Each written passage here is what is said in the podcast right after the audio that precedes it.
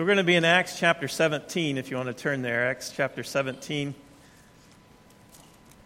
We're going to look at verses 1 through 9 this morning.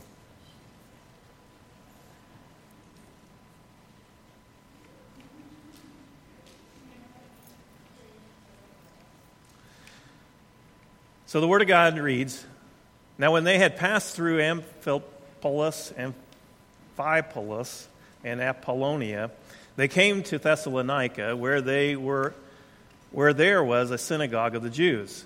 And Paul went in, as was his custom, on the third day, this, on three day Sabbath. How about if I just start over?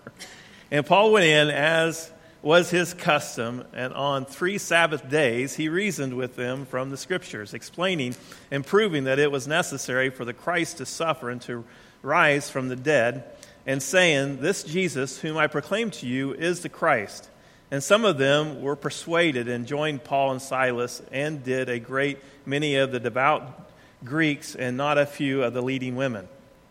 But the Jews were jealous, and taking some wicked men, of the rabble, they formed a mob, set the city in an uproar, and attacked the house of Jason, seeking to bring them out to the crowd.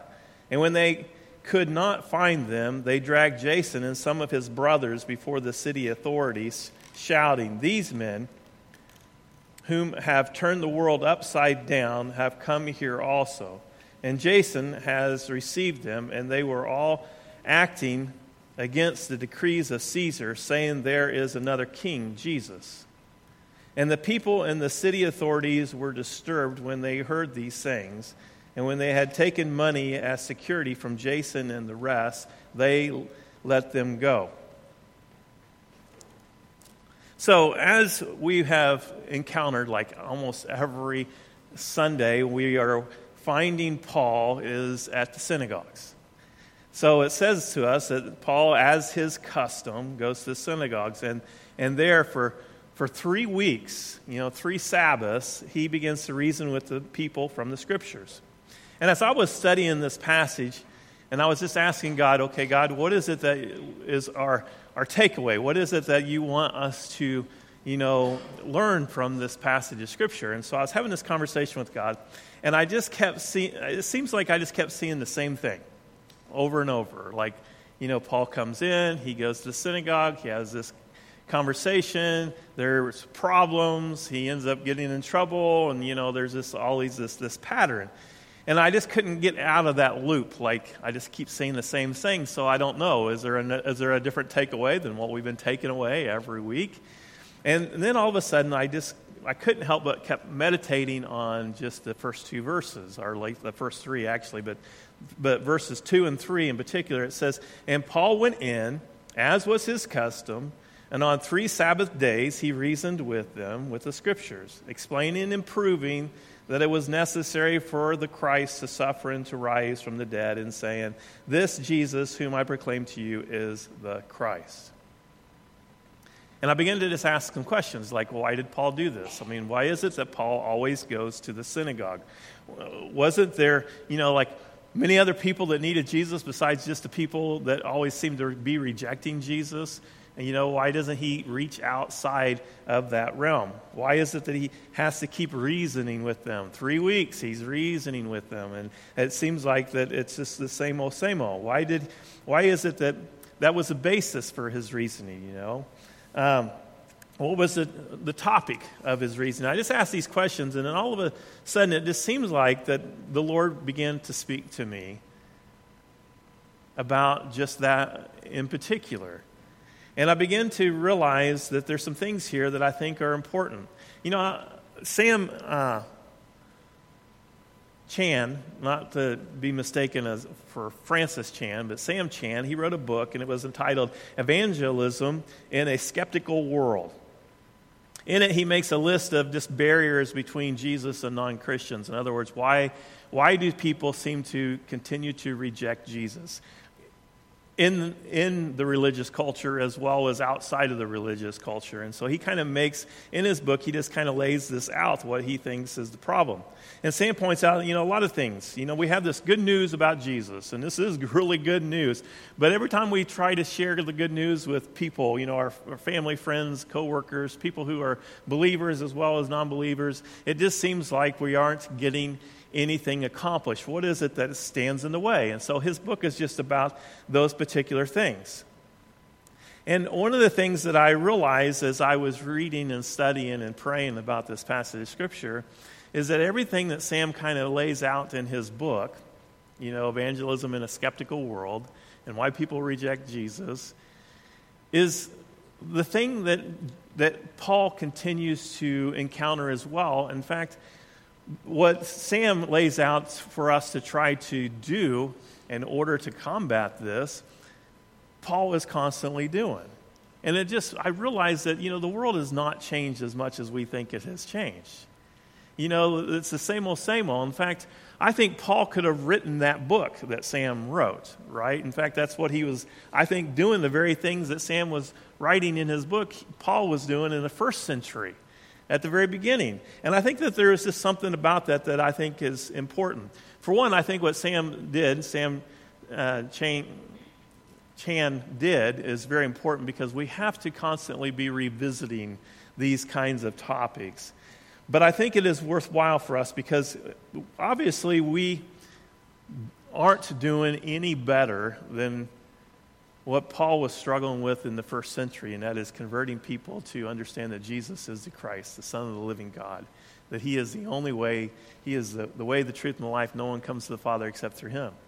And, to convince people to, you know, uh, believe this. And so Paul, he offers actionable advice for making the unbelievableness of Jesus being who He says He is to be believable in the way that he approached. And so I just want us to look at this because I think it, it's helpful.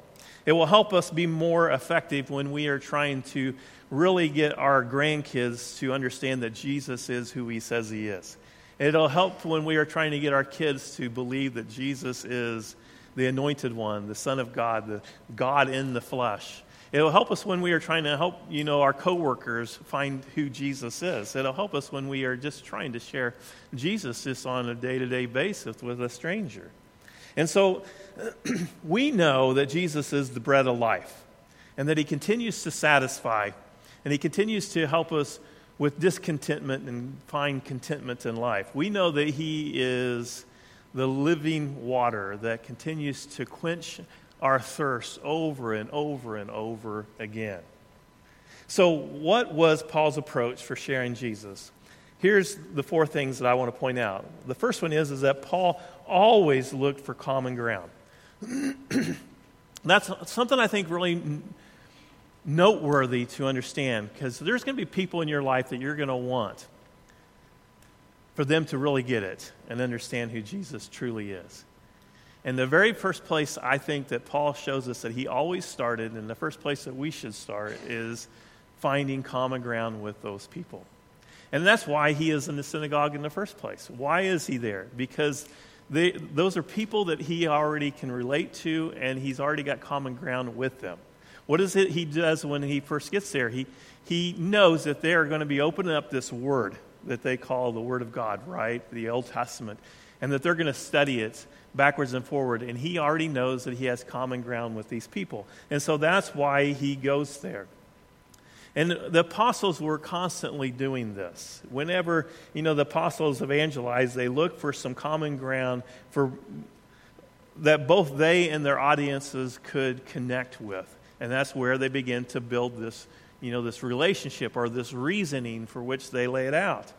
Chan writes this he says, For the Jewish audience, the common ground was Scripture. But for the Gentile audience, unfamiliar with Scripture, the common ground was God's common grace, general revelation, universal human desires, and their cultural authors. One of the things we'll find out about that is when Paul ends up in Athens, he doesn't have that common ground, you know, that synagogue or that place to lay out scripture. He just has idol after idol after idol that is represented. So he has to find that common ground somewhere else. But here, in this passage of scripture, Paul starts with the synagogue. And it's, a, and it's a place that he knows that we can start with Scripture. We all are believers in the same God, and this is where we can establish ourselves. And if you have people in your life that already believe that the Word of God is, is God's Word. It has the authority over everyone and everything, and that it has ultimate truth. You know, like what it says in 2 Timothy 3:16, all scripture is God breathed by God and profitable for teaching, for rebuking, for correction, and for training in righteousness. And if you have people in your life that already believe that, then that's the common ground for which you start. You can just open up the Word of God with them and have a study with them and, and come out with what does God think about this topic. It's not that hard, you know, when you have people in your life that are living very contrary, like they are living outside of marriage or, or you know, living in a homosexual relationship or whatever the topic would be, right, that is not of God, but they believe in the Word of God, then that's your common ground for which to have a conversation with them, is what does God actually say about this? And you can actually say, well, what does Jesus say? And you can have that conversation with them so because they are not going to walk away just changing their direction in life and, and their philosophy of life just because you say that they should. But if they already believe in God and the Word of God, then that is something you can go to and they can help them understand well, what does God say and who has authority and who is it that you are following kind of conversation. And that's what Paul finds himself here. But the reality is is that there's some people that that will not be your common ground where you start. And I think sometimes we under, need to understand this because sometimes we try to go to people who do not have that. They do not believe that the Word of God is actually from God. They just think it's ancient writings that are from people and people's thoughts, and they've always put this together. And it's not going to do you any good to quote scripture to them. It's not going to do you any good to come to them in, along those lines. You got to find a different type of common ground, you see. Sometimes you just need to take people like that and you just teach them how to love. And when they're struggling with love, you try to encourage them to love even though they don't feel like they ought to love. Why? Because this will go well with you. You know, you need to be merciful to people even when you feel anger in you. And you just teach them this because when you are merciful, you'll be shown mercy. When you love, you'll be shown love. It's kind of like what Jesus says you reap what you sow, right? And so we're just teaching them universal principles no matter where you live in the world. And we're not quoting scripture to them, we're just teaching them what Jesus has always taught us. You teach, you teach them, you know, just these, these things, and at some point they're going to be like, How did you learn to be so smart and wise? Well, I'm glad you asked. And then you can start teaching them about Jesus. But you've got to find common ground. Sometimes it, the common ground is like where Paul is right now in the synagogue. Sometimes the common ground is where Paul will be when he's in Athens or when they're not, he's not around people who believe that the Bible is true and you find common ground other ways. But the reality is, is you're bringing Jesus to the table anytime and always, every time. This is what Paul said in 1 Corinthians 9. We looked at this, this not too many weeks ago, but 9, verse 20, he says, To the Jews I become as a Jew in order to win the Jews.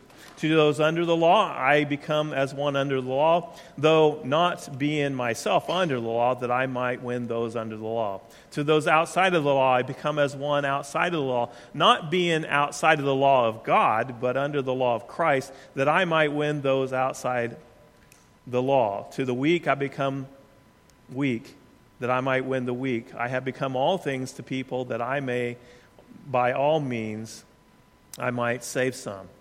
I do it all for the sake of the gospel that I may share with them in its blessings. And so that is something I think that Paul did everywhere he went. Is he went to wherever his audience was, whomever it is that he was wanting to share Jesus, and instantly tried to figure out where's our common ground. That's where we start. and whoever is in your life right now that you want for them to understand who Jesus is and to, to you know, claim him as their Lord and their Savior, that's the place you start, whether it's with your kids or grandkids or your coworkers or your friends. This is where you start with common ground. Here's another thing Paul knew Jesus didn't fit their plausibility structure. Now, Chan says this about plausibility structures. He says plausibility structures are accepted beliefs, convictions, and understandings that, that either green light truth claims as plausible or red light them as implausible. And what he's saying there is that, for example, if I were to tell you, you know, most of us, you know, would say that it's a, a, a red light for sure when it comes to UFOs. Like, you know, if I were to tell you a story about a UFO I saw yesterday, or, or somebody else were to tell you, I, I think if I told you, you'd probably question whether you can believe anything from me, right? But, but you, if somebody told you about a UFO, you would be like, that's definitely implausible. Like, I just don't buy into that. Ironically enough, though, I have a book on my nightstand. I just don't know why it's still there but it was given to me by some dearly people that I really care about a lot that are believers in God. And this book was written by believers in God. And they believe that the aliens have already invaded us and there's people around that are trying to completely overtake us by putting certain people in place. And I think that they think that Biden is one of those aliens, I believe. But anyhow, implausible for me red light for me, right? When we have those conversations. But don't you know that although Christians, we see that Jesus raising from the dead is a green light and very plausible. That there's a whole lot of people in the world that would put that on the red light special and say that that is so implausible. That that is just not the way reality works. And that is, these people are kind of loopy. And so this is kind of the thing that Paul was dealing with, although Paul is not dealing with necessarily that they thought that it was impossible for somebody to come back from the dead, right? Because a lot of them believe that that's possible or plausible, but they just didn't believe that it was Jesus that was going to accomplish this. And so Paul was having to, he knew that Jesus didn't fit their plausibility structure, and somehow he had to figure out how to reason. So remember, he's reasoning. For three Sabbath days, he's reasoning. What he has to start with is common ground, the Word of God. And so what does he do? He goes to the Word of God and he begins to try to help them see that this is not, this is not only plausible, this is, this is exactly what they were always pointing to from the Old Testament all the way. They were always pointing to this person right here, this Jesus whom I proclaim to you as being the Christ. You know, Chan, in his book, he explains how community and experience and facts and evidence build such structures of plausible and implausible. In other words, we really get ingrained in us what we will believe and not believe in just about everything. You know, that's why when you walk into a second grade class and it comes election year, they will have a whole lot of opinions about who they should vote for, right? Where do you think they get that from? And do you think that that just goes away instantly as they grow older and older? As long as they have respect for their parents, they will buy into their parents' way. I was just talking to Matthew, you know, we were just texting back and forth, and, and we were talking about this, this passage of Scripture, and I just was curious, like, so when was it that you realized that Jesus was the Christ, the Son of the living God? Like, like when, when was it that that aha moment that you realized that he was who he says he was? And I was kind of thinking that I might already know the answer to this, but I was just curious if there was an aha moment, right? Because I had an aha moment. Um, and he just explained that I don't know that I ever really had that. Like, I just always seemed like I always knew, you know? And, and, and Lori would tell you the exact same thing. Hers was the same way. She didn't have this transformation, you know, from dark to light moments and, and uh, this kind of story. And I just think that that's awesome, by the way. And that is very biblical, by the way. This is, as followers of Jesus Christ, this is how we are to raise our kids. That they would always just know. right? And that has also given them the, the greatest anchor for their life, since you know the truth.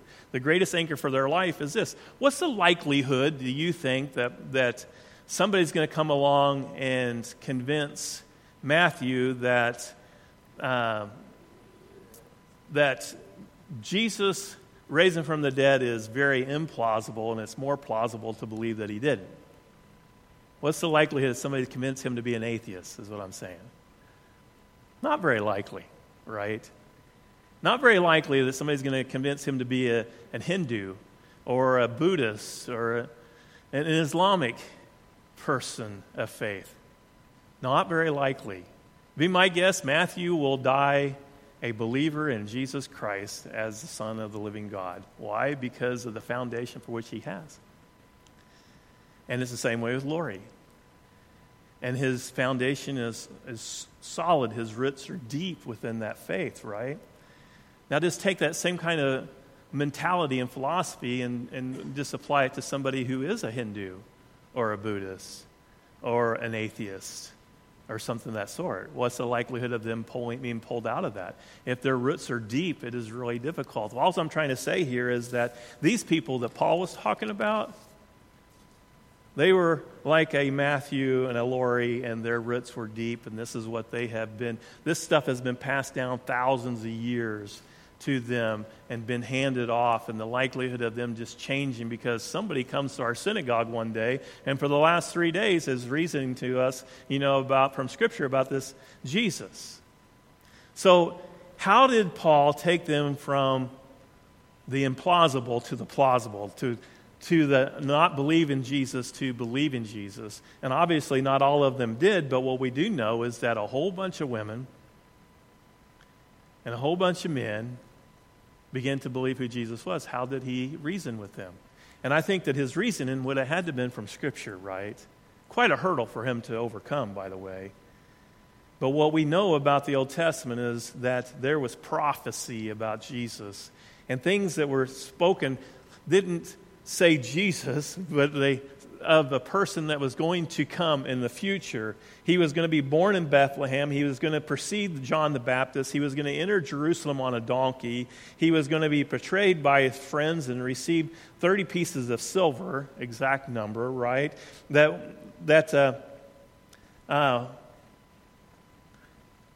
that his that he's going to have these accusers, that he was going to die in a, in a manner by crucifixion, which they didn't even have crucifixion at the time.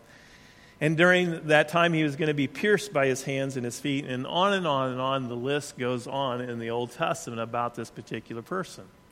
Now, no doubt that somebody could have come along and knew that, like Jesus was a, was a Jewish man. He would have known that somebody was going to ride in on a donkey, and I think he could have like set that up, could he not? But could he have set up all of the other things that took place? Like where he was born, did he have any control over that? Did he have any control that the soldier was going to pierce him in his side?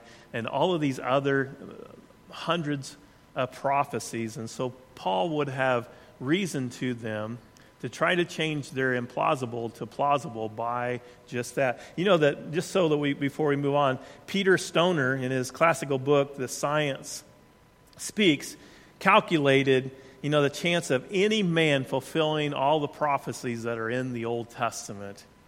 What would the likelihood be? And he said it would be one in uh, 10 to the 17th power. That is like 1 in 17 zeros. I have no idea what that number is, even. That's just for him to fulfill a certain amount of prophecies, right? That would be like him, what he said is that would be like somebody taking Texas and putting, you know, uh, what is it, silver dollars down two feet deep, right? Filling the whole state of Texas and painting one of those red, mixing them all up, and then leaving it and then taking a blind man, just having him drive or walk or wherever he wants to cross Texas. And the likelihood of him, when he goes down to pick one up blindfolded, he picks the one up that is painted red. What's the likelihood of that ever happening? That is one lottery that none of us are going to win, right? And so Paul is just trying to reason with them and help them understand that this is very plausible because the Word of God was always pointing to him. Now, that is one of the reasons that people were rejecting Jesus then, and it's also one of the reasons that people reject Jesus today. I was listening to Ben Harris and and uh, Jordan Peterson kind of debate this stuff back and forth. And Jordan Peterson's kind of somewhat a believer in the Bible because how could it have lasted this long, kind of thing. But he's still pretty much a very skeptical. Ben Harris is an atheist, claims to be an atheist, and is trying to debunk this. And they don't see this as plausible at all. And that's a whole different ball game, and those would be pretty hard people to convince, right? But the reason I bring that up is because of this. If tomorrow you woke up to the headline, the bones of Jesus Christ have been discovered, what would that do to your faith?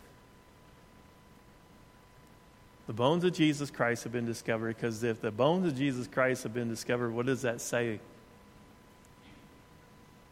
he didn't resurrect, right?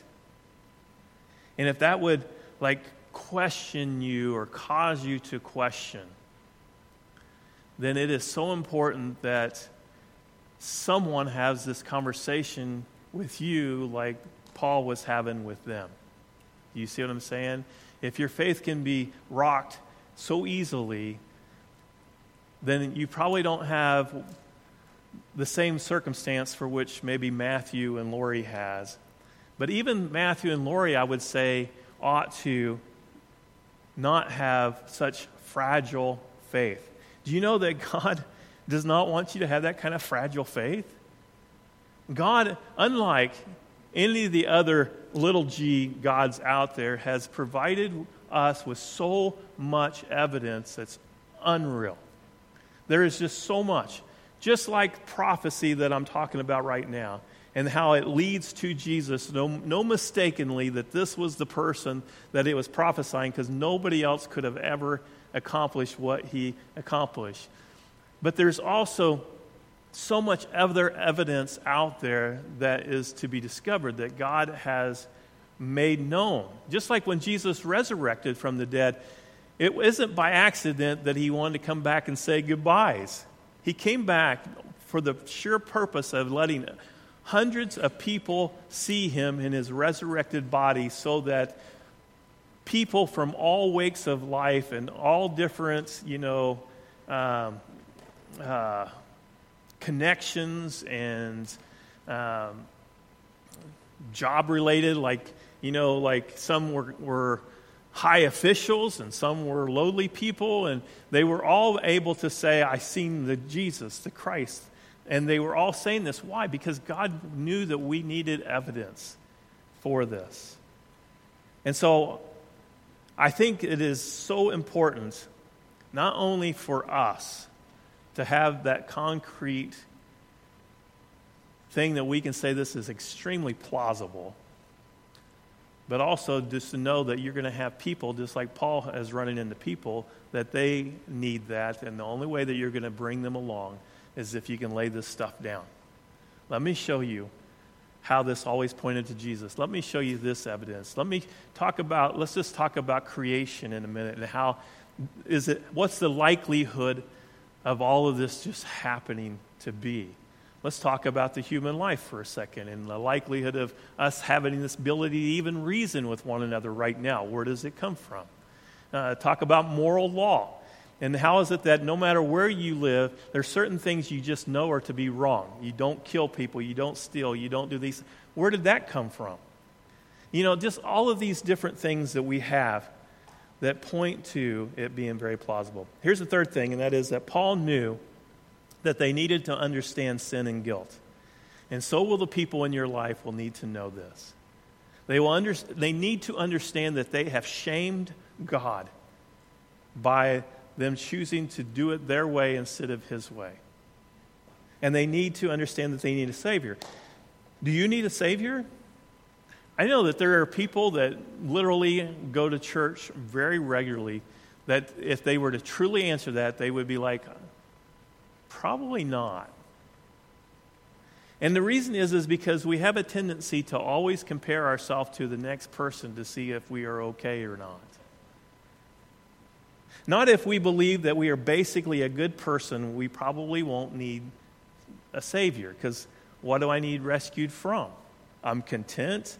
You know, everything is good. My intentions are mostly good. You know, I tell the truth. I've never killed anyone. I've never robbed a bank. I'm honest, trustworthy. I'm as good as the local elder at the church. Why would I need a Savior? I remember somebody asking me one time, a coworker asking me, if you were to die today, would you go to heaven? And I remember trying to think of that honestly, and I'm just thinking, well, I guess it depends. Like, how lenient is this one who is going to be judging me? You know? And I don't know about you, but I struggled in school, and so I always figured out a way to get by. And what I realized is that I love teachers that grade on curves. Anybody like teachers that grade on curves? If you are super smart, I bet you hate teachers that grade on curves, right? Because it all of a sudden elevates people up to your level when you know that they don't deserve to be at your level, right? But when you're not at their level, it's kind of nice when the person. So I'm thinking, well, it depends. I, does God grade on a curve? You know, does it, some some of those tests? You know, it was just like there's there's more than one right answer, and it really depends on like like, like it doesn't have to be precisely this, and it's either this or it's wrong. It could be this, this, or a little bit of this, and it still be okay, right? You know those kinds of questions. And so it kind of depends. Is it one of those things? Is there more than one answer to the question? Does the teacher consider learning disabilities? I like those teachers too. You know, some teachers grade that way. So it just depends, I'm thinking.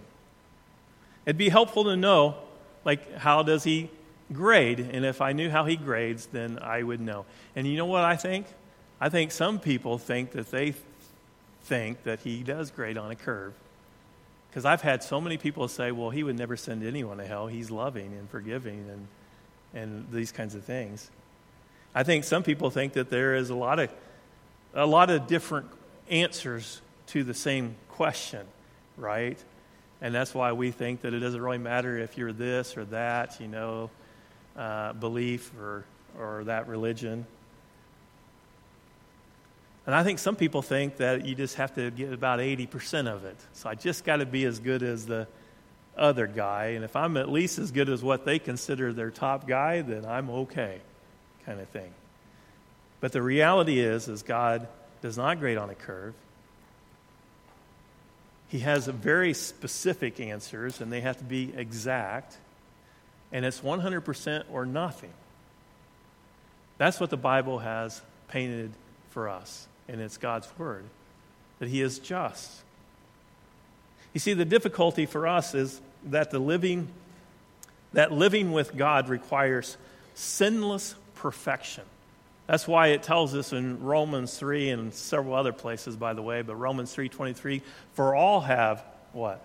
Sin and fallen short of the glory of God. In other words, that, that means like you, you miss the bullseye, and it doesn't matter if, if the bullseye is like a 12 and you hit a 10, you still miss. It's, it's only, only 12s are allowed, or it's a miss.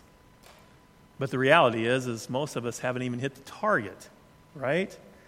We all sin and fall short of the glory of God, and it tells us in Romans 6.23 what the wages of that sin or that miss is. For the wages of sin is death. So we know that he doesn't grade on a curve, that it's perfection. So God cannot accomplish his goal without fixing mankind, right? God has to fix us from our sin, or we have, and so that's the whole point. Why do you need a Savior? Is because we are all flawed. And God is just, and He is going to send us, every single one of us, to hell without fixing our problem. And so, what did He do? He sent Jesus into the world to fix what we could not fix on our own. And that's the good news. But we have to, if you're going to share the gospel with somebody, they have to understand that they have shamed God and that they've sinned against this holy God and that He's not going to overlook anything, anything in their life. And that without Jesus being their Lord and their Savior, without them surrendering to Him, they have zero hope and chance of being right with God. And we are eternal beings.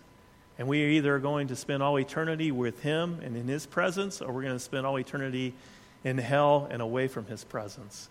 But that is the ultimate truth. We need the Savior, Jesus, because we need to be made holy. Eh, eh, Hebrews chapter 12, verse 14, it says, Without holiness, no one will see the Lord. And Jesus is the only one that makes us holy. Here's the last thing, and that is that Paul, his approach was Paul knew his changed life was evidence of Jesus. You know, this is so important because he got so much ridicule at the beginning, right? We already kind of walked through some of this. But he was the one, when his name was Saul, he was putting to death the Christians left and right. And then when he changed, what is it that was going to convince him that he actually changed? his behavior. And his behavior changed night and day. Instantly, not only was he willing to kill people for, for God's sake, now he is willing to die for Jesus' sake. And that willing to die, stone me if you want to stone me, but I'm going to continue to preach Jesus. Beat me and throw me in jail if you want to beat me, but I'm going to continue to preach Jesus. This living it out day in, day out, was what convinced them that Jesus was true, that he literally saw the light and his life was forever changed.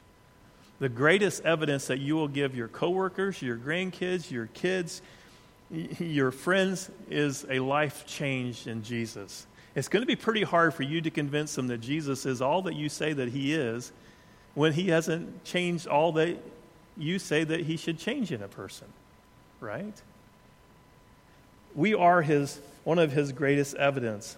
That's like the disciples. When the disciples were following Jesus, they were like, all, you know, we can conquer anything. Let's go to this town and just show them who's who. And we had these sons of thunder that were ready to lightning bolt every single person that, you know, smarted off or did anything that they didn't think was right. And so there were these bold men. But then when Jesus was killed on the cross, what were they? They were coward, scared people. But when Jesus came back to life, all of a sudden, these bold men that were end up being scaredy cats end up being more than just bold. They were willing to lay down their life. They were not looking out for, you know, anybody to protect them anymore. They were just like Paul do what you want with me, and you're not going to shut me up and most of them were crucified. And that lays down so much evidence for Jesus himself. And that's the way Paul was. It says in Galatians chapter 2 verse 20 it says I have been crucified with Christ it is no longer I who live. This is Paul's words, right? But Christ that lives in me. And the life now which I now live in the flesh I live by faith in the Son of God who loved me and gave himself up for me. These should be not only words that we memorize, these should be words that we try to mimic every day of our lives. It is no longer I who live, but it is Christ who lives in me.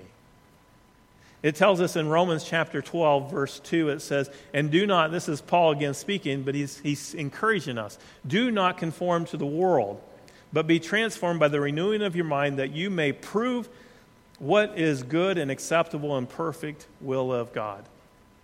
This is why Paul says, imitate me as I imitate Christ, right?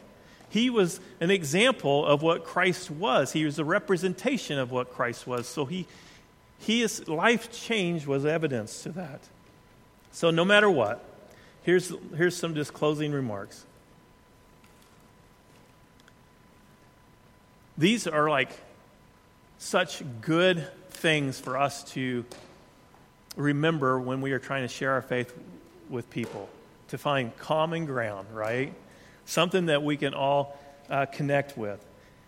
it is important for us to help them with the plausibility of this. And so there's so much evidence out there, but we have to know what the evidence is. It's good for us, but it's good for us when we are sharing with people the evidence that proves that Jesus is the Christ.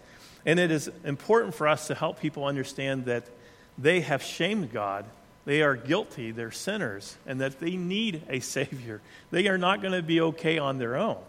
And the last thing is, is for us to live it the way that God has called us to live it. To take up our cross and to follow Him. You know, deny ourselves, take up a cross and follow Him. These four active approaches to sharing Jesus will be the best possible way that you can help the people in your life to receive Jesus and not reject. But one thing to keep in mind is that it's not 100% guaranteed. Because when we look at our scripture here, we know that he won a whole lot of people over. But there were some people that he did not. And they ended up causing all kinds of trouble with, with uh, Jason and his family, and they were just not going to buy into it. And there's going to be people in your life as well. But I think you try, and I think you try, and eventually you move on and find somebody else to try and realize that these are the ways for which we're going to be the most effective in doing it. Let me pray. Father God, we thank you so much for the encouragement that we get from Paul and how he just kept trying and he reasoned for three Sabbath days just because he knew that he could get through to some of these people. And Father, it just, I can't help but think of just all the people that are represented among us and our relationships who need Jesus. And help us, Father, to just to glean from today's message ways that we can approach this, that we can find common ground, we can continue to reason and have conversation, that we can give them some of the answers to their questions, why this is so plausible. But mostly, Father, help us to know that the way that we live on a day to day basis is going to be some of the greatest evidence that we can provide for them. We thank you for the things that we learned here. In Jesus' name, amen.